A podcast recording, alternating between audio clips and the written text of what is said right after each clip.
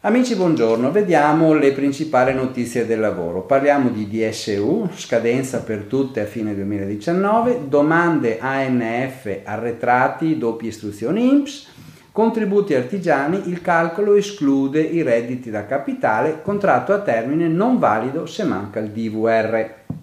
Ora, DSU in scadenza per tutti a fine anno. In un comunicato l'INPS ha ricordato che dal 2019 il periodo di validità delle DSU, dichiarazione sostitutiva unica, cioè la dichiarazione che va compilata per ottenere l'attestazione ISE, scade sempre il 31 dicembre dell'anno in cui viene presentata. Non è più necessario ripresentarla in corso d'anno. L'INPS precisa anche che le DSU che recavano data scadenza 31 agosto 2019 sono state aggiornate automaticamente sul portale INPS con la nuova scadenza a fine anno. In sintesi, Tutte le DSU presentate nel corso dell'anno 2019 scadono il 31 dicembre 2019.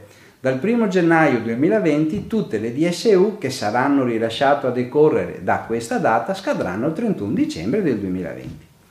Domande ANF arretrati. Ci sono delle nuove istruzioni INPS. Dal 1 aprile 2019 per gli assegni familiari, lavoratori dipendenti, aziende private non agricole avviene solo online le nuove modalità hanno mandato in pensione il vecchio modello NFN DIP, l'SR16, e hanno avuto il loro impatto anche sulla compilazione dei flussi Uniemens.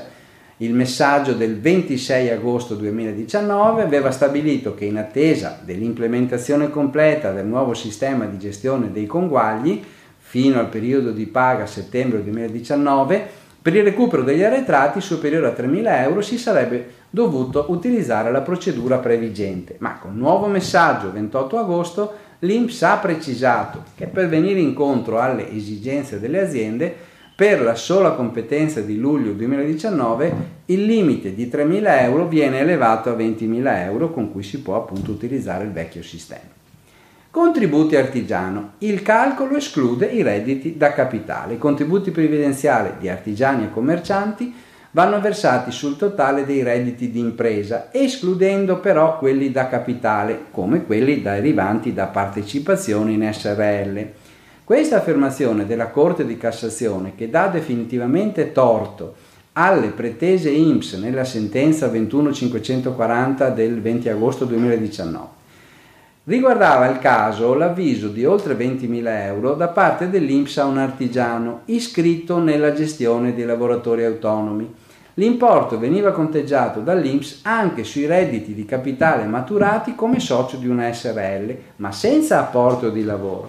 L'interpretazione dell'Inps viene giudicata erroneamente estensiva della norma di riferimento, che sarebbe l'articolo 3 bis del decreto 384 del 92 per il quale i contributi previdenziali sono calcolati sulla totalità dei redditi d'impresa denunciati ai fini IRPEF.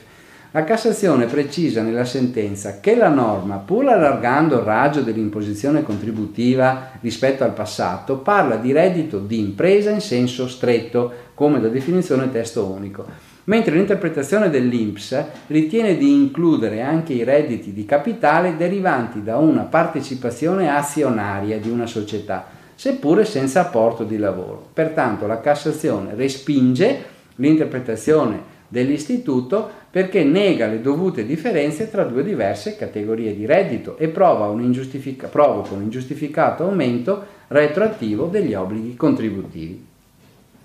Contratto a termine non valido se manca il DVR. Un'altra importante pronuncia della Cassazione ha riguardato gli obblighi in materia di sicurezza. In particolare nell'ordinanza 21683 del 23 di agosto è stato ribadito che il contratto di lavoro a termine si trasforma automaticamente in tempo indeterminato se l'azienda non ha predisposto il documento di valutazione dei rischi per la sicurezza e la salute dei lavoratori.